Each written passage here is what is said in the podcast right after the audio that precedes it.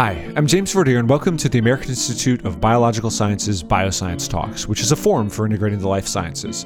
I'm joined today by three authors of a recent bioscience viewpoint, and it's entitled Pandemic Policy in the Vaccine Era The Long Haul Approach. The authors are Dr. Charlie Fenster, who's a professor at South Dakota State University and director of the Oak Lake Field Station, and he's also president of AIBS. Uh, Dr. Pam Soltis, who's with the Florida Museum of Natural History at the University of Florida, and she's also director of the University of Florida Biodiversity Biodiversity Institute, is a member of the AIBS board, and is past president of the American Society of Plant Taxonomists. And I'm joined by Dr. Paul Turner, who's the Rachel Carson Professor of Ecology and Evolutionary Biology at Yale University and microbiology faculty member of Yale School of Medicine. We covered a lot of ground in this interview, but I think what's really at the heart of the conversation is carefully examining the ways that many fields of science can be applied to put us on a better bearing for dealing with dangerous pathogens in the future. And I think that can range from things like you know better understanding the evolutionary processes that cause vaccine resistance to you know building the biodiversity infrastructure that lets us learn quickly about you know animal host populations when diseases jump over to people um, and then you know kind of also learning how all of these things can be affected by broader trends so things like climate change.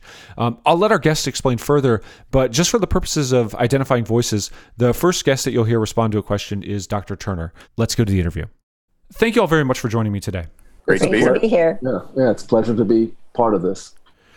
Okay, so let's jump right in. You know, I think um, at this stage of the pandemic, one of the major stories that we're hearing a lot about, um, and one of the major sources of anxiety, even though you know we have um, very effective vaccines on the market right now, is this concept of variants and you know um, new versions of the virus that may present problems in potentially in the future for vaccines. Um, and let's talk about that a little bit through the lens of evolution.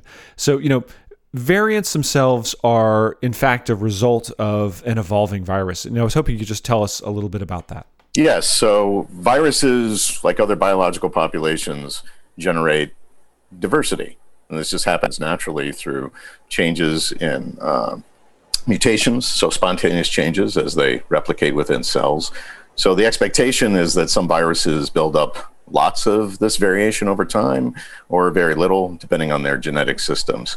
But the kinds of observations that we see now with the current pandemic and uh, these variants that are popping up around the world are completely expected. This is what happens, especially if a virus is in a new environment where some of these variants might be of greater fitness than other variants. So, this is exactly what we're observing. So this is a case in which you know if if a virus happened to uh, undergo a mutation that caused it to uh, you know be more easily transmissible you would expect that trait to be selected for, and you'd expect to see more of that variant? Uh, yes, if you just consider the uh, the base understanding of evolution by natural selection, uh, the opportunity exists that if you have variants that are going to be advantaged in some way, then they gain a fitness advantage over other variants in a biological population. A big deal for viruses is reaching the next host. So if there's a possibility for variants to get an edge in fitness through being greater uh, having greater transmission ability, then that's what one could observe, and that's exactly what we're seeing.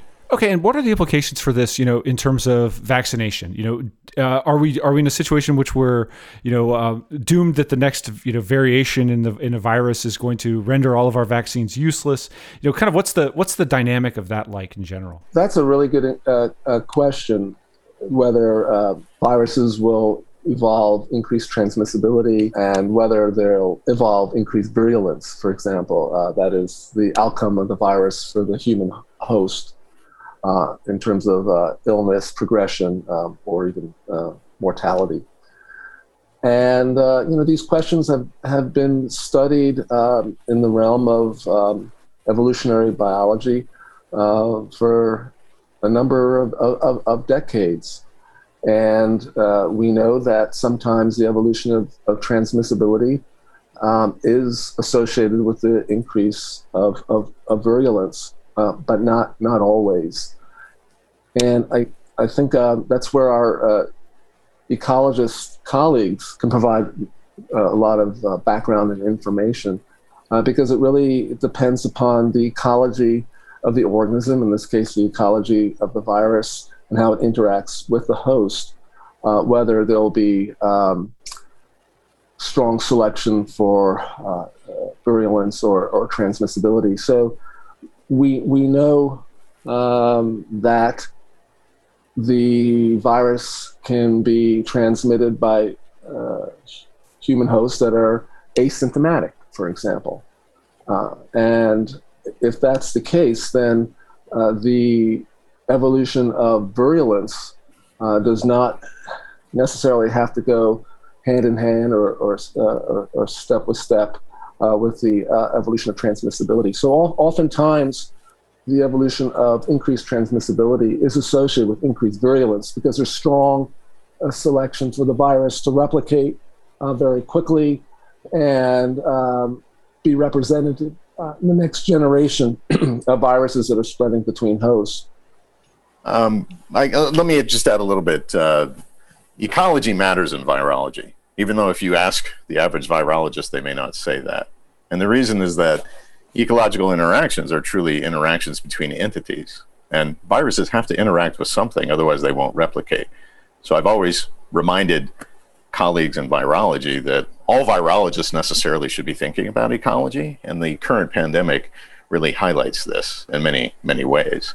But I, uh, you know, I, I very much agree with statements that yes, what we know from theory and experiments and observations in infectious disease systems is that transmission of a pathogen could scale with increased virulence and they could increase together in lockstep, but that's not necessarily the case. There's lots of strategies that parasites and pathogens take in order to be more transmissible. I mean, one possibility is that within the host, it's not all about making more particles, but it might be outcompeting other variants and that's not necessarily by you know running the race to make more progeny there could be ways that interfering or mm-hmm. competing mm-hmm. directly with another variant is going to gain a fitness advantage so a one way for me to summarize that i don't i hope that wasn't too jargony is that know, if you've got variants that are vying with one another through competition it is not always that those that out reproduce the other variants are the ones that are going to get an advantage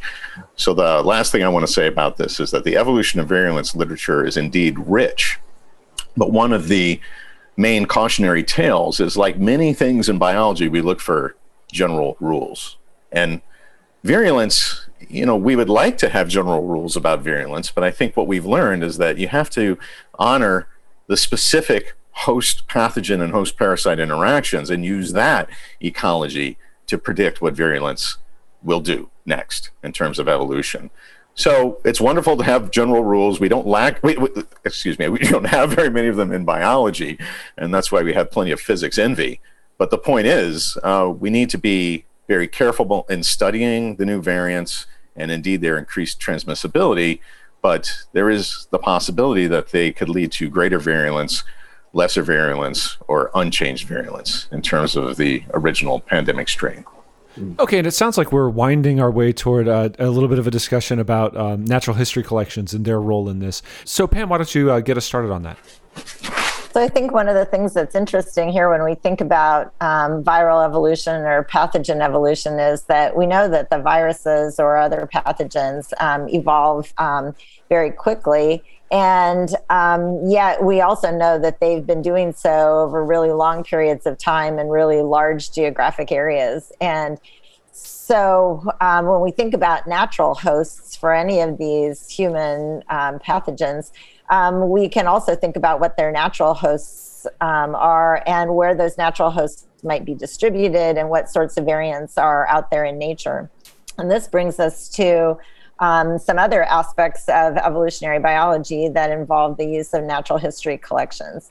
And although certain types of pathogens, um, like certain types of viruses, are not well preserved over long periods of time in preserved specimens such as bats, other sorts of pathogens can be preserved for long periods of time. And we can actually go into these collections, natural history collections like the Smithsonian or many of our large university collections, and actually obtain um, um, examples of uh, variants of various um, pathogens, um, viruses, bacteria, et cetera, that occur um, from around the world. So currently, for example, there are people studying bat specimens and um, derivations of bat specimens from various places in Southeast Asia as well as other um, parts of the world to understand more about naturally occurring variants of coronaviruses so that we can maybe understand more about um, viral evolution from them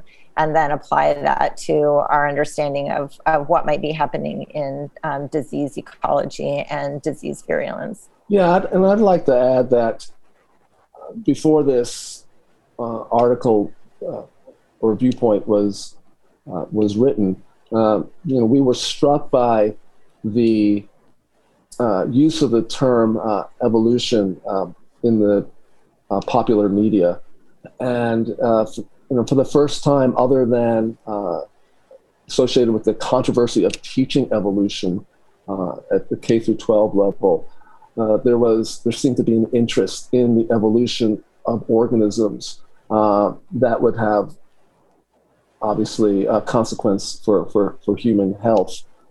And um, also, you know, many of the epidemiologists uh, that were reporting uh, back to the media, it turned out that you know, many are associated directly with ecology or and evolution uh, departments, or they had uh, their PhD training um, as uh, evolutionary biologists and ecologists. And so we, um, we thought that it would make sense then to give a, a, a perspective from the evolution and uh, ecology disciplines, and, and, and, you really can't separate them because evolution uh, happens on the uh, stage, ecological stage and also bring attention to the, the role of biodiversity scientists in uh, helping us uh, navigate uh, the past and, and future in terms of, of um, outbreaks of, of new human pathogens.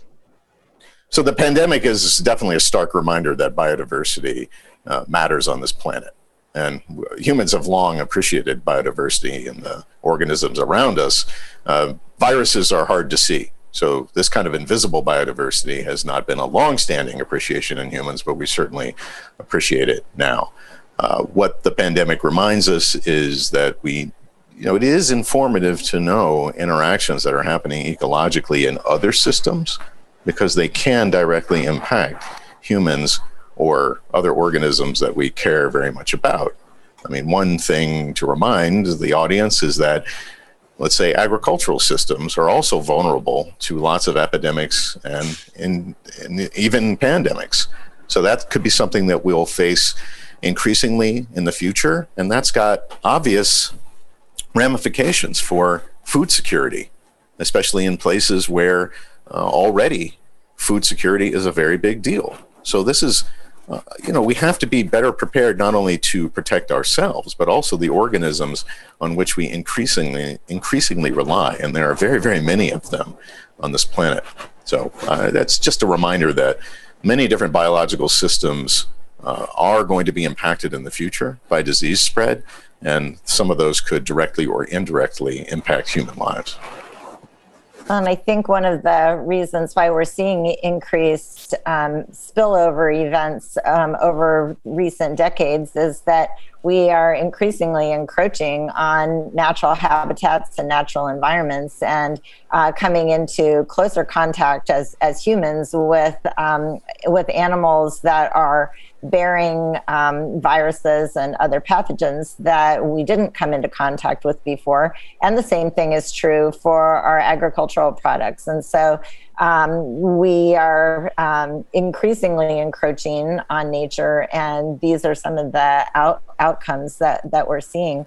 And coupled with climate change, as organisms are responding by moving if they're able, um, we can, we can envision that and hypothesize that there will be more of these sorts of contacts um, coming up in the future that uh, w- we need to be prepared for.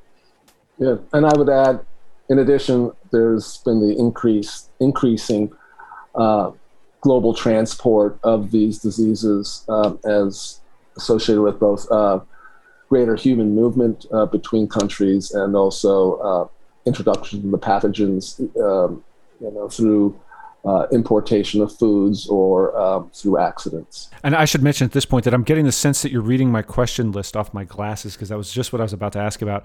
Is this you know, spillover happening more frequently? Because you know I can only speak from my you know subjective experience, which is that it, it seems like there are far more frequent, frightening events, you know, in which humans are confronted with diseases like Zika or, you know, chikungunya or obviously, um, you know, SARS-CoV-2.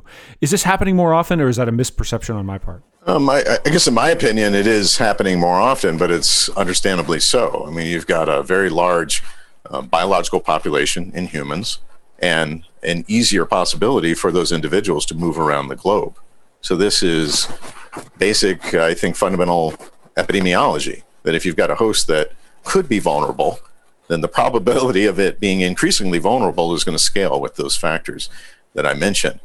Now, um, something particularly intriguing when you consider epidemics or pandemics is what is the timing of us actually knowing it's happening? So you hear about it in the news, understandably, very acute problems, Ebola virus outbreak, the current pandemic. But the estimates, for example, for HIV, and when did sort of non human primates that were infected with viruses related to HIV, these are abbreviated as SIV, simian immunodeficiency viruses, when did those actually enter the human population? Because it was in the 1980s and 90s when this uh, epidemic of HIV AIDS really took off. And the estimates are that it was probably as long ago as the 1930s and 40s.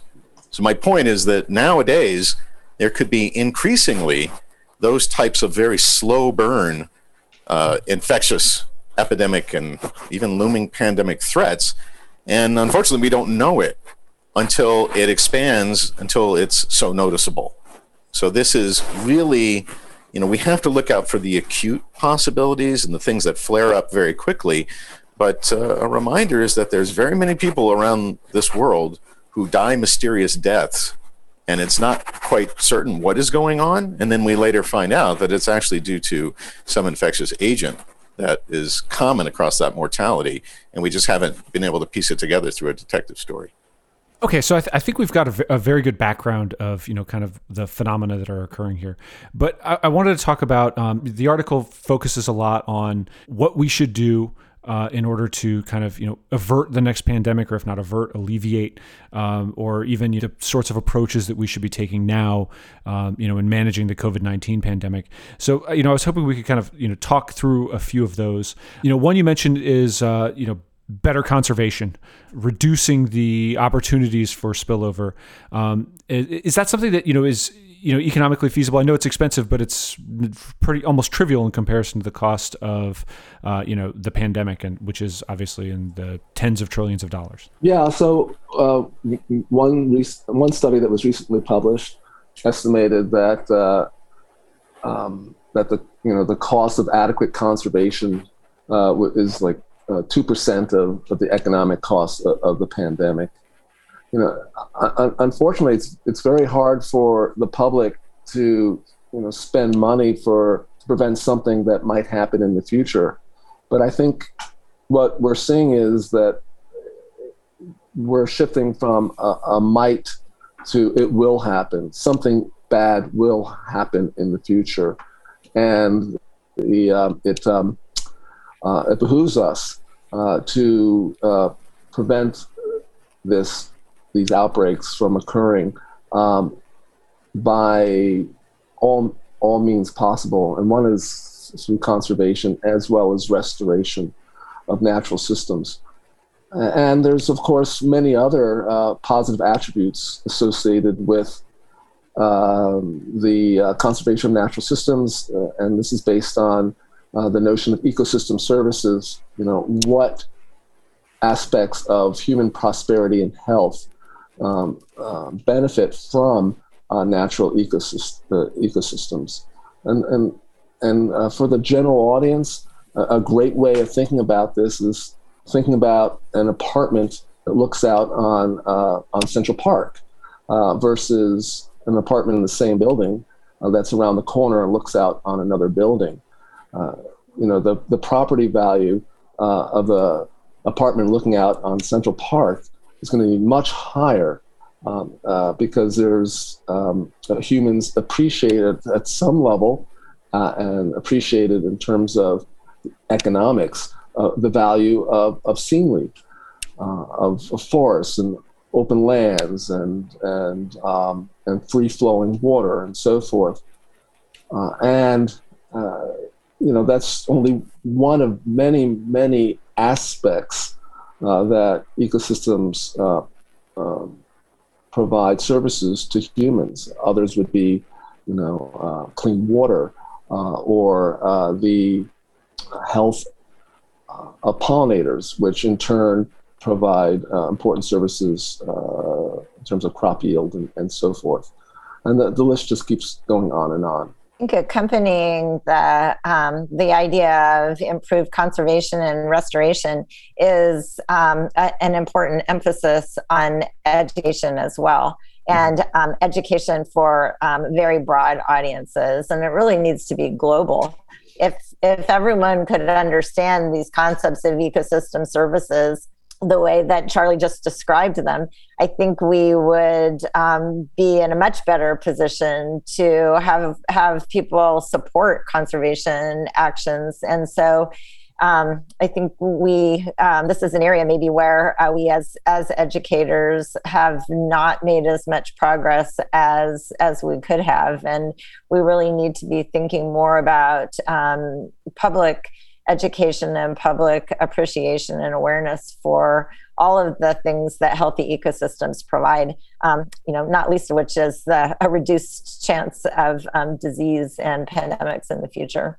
Yeah, I, I very much agree. The, uh, the pandemic is reminding us that um, biodiversity, well, I guess some of the statements that Charlie and Pam made, they're reminding me that biodiversity and open spaces – seem to matter to people. But it's a little hard to figure out why. And uh, my own opinion is that it's, it's got some psychological value. You know, we've we've long standing appreciation of this, just as humans on this planet, seeing biodiverse systems around us.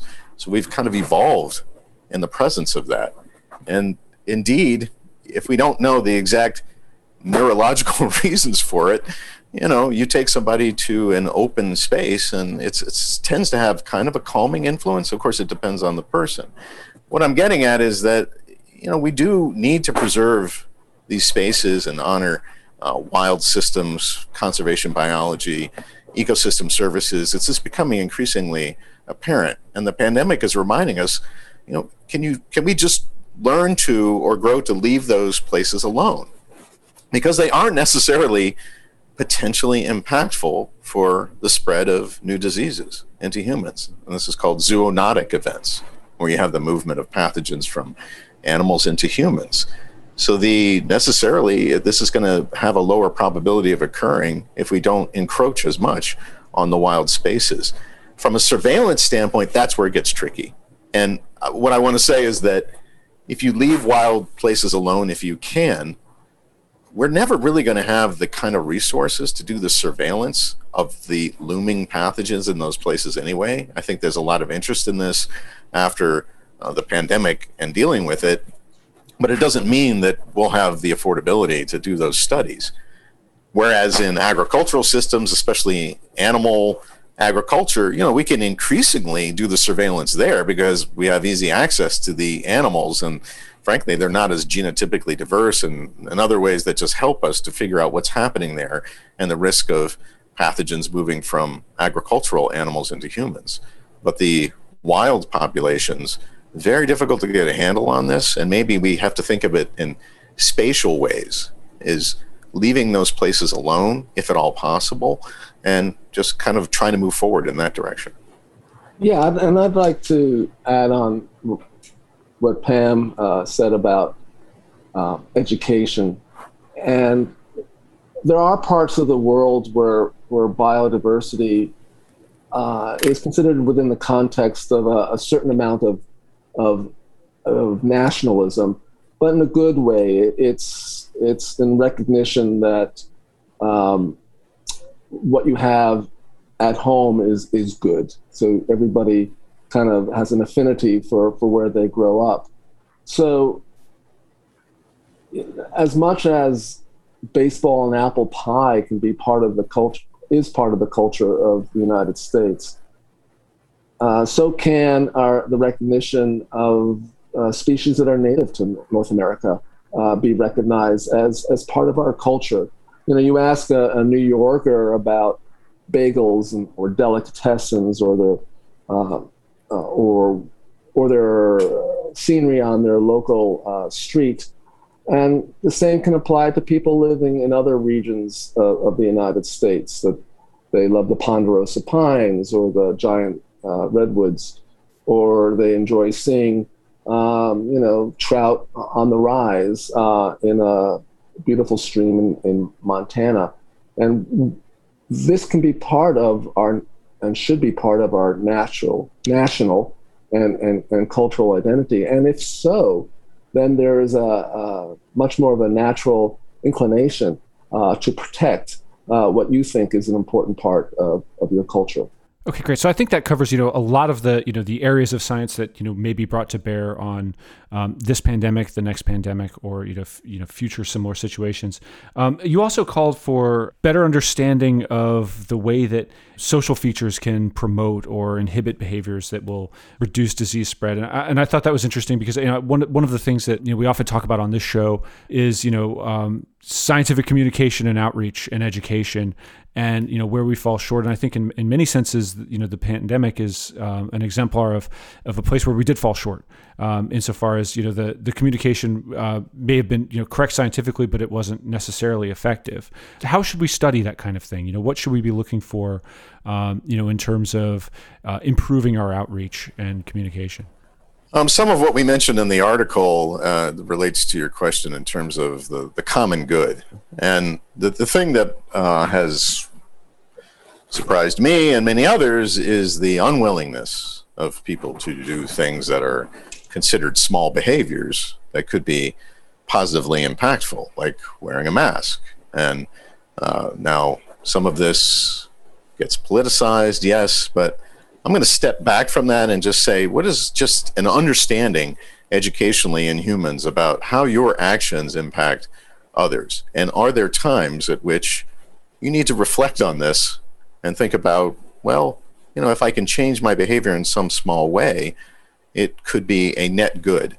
And I do not know, you know, where, where does that failing come from? Is that kind of a lack of an educational understanding or a lack of uh, uh, influence in education to teach people about how you don't live in isolation. Nothing on this planet is in isolation, including human behavior and its impacts on other humans. And uh, it's just kind of a human thing, unfortunately, to act most when things are at your doorstep.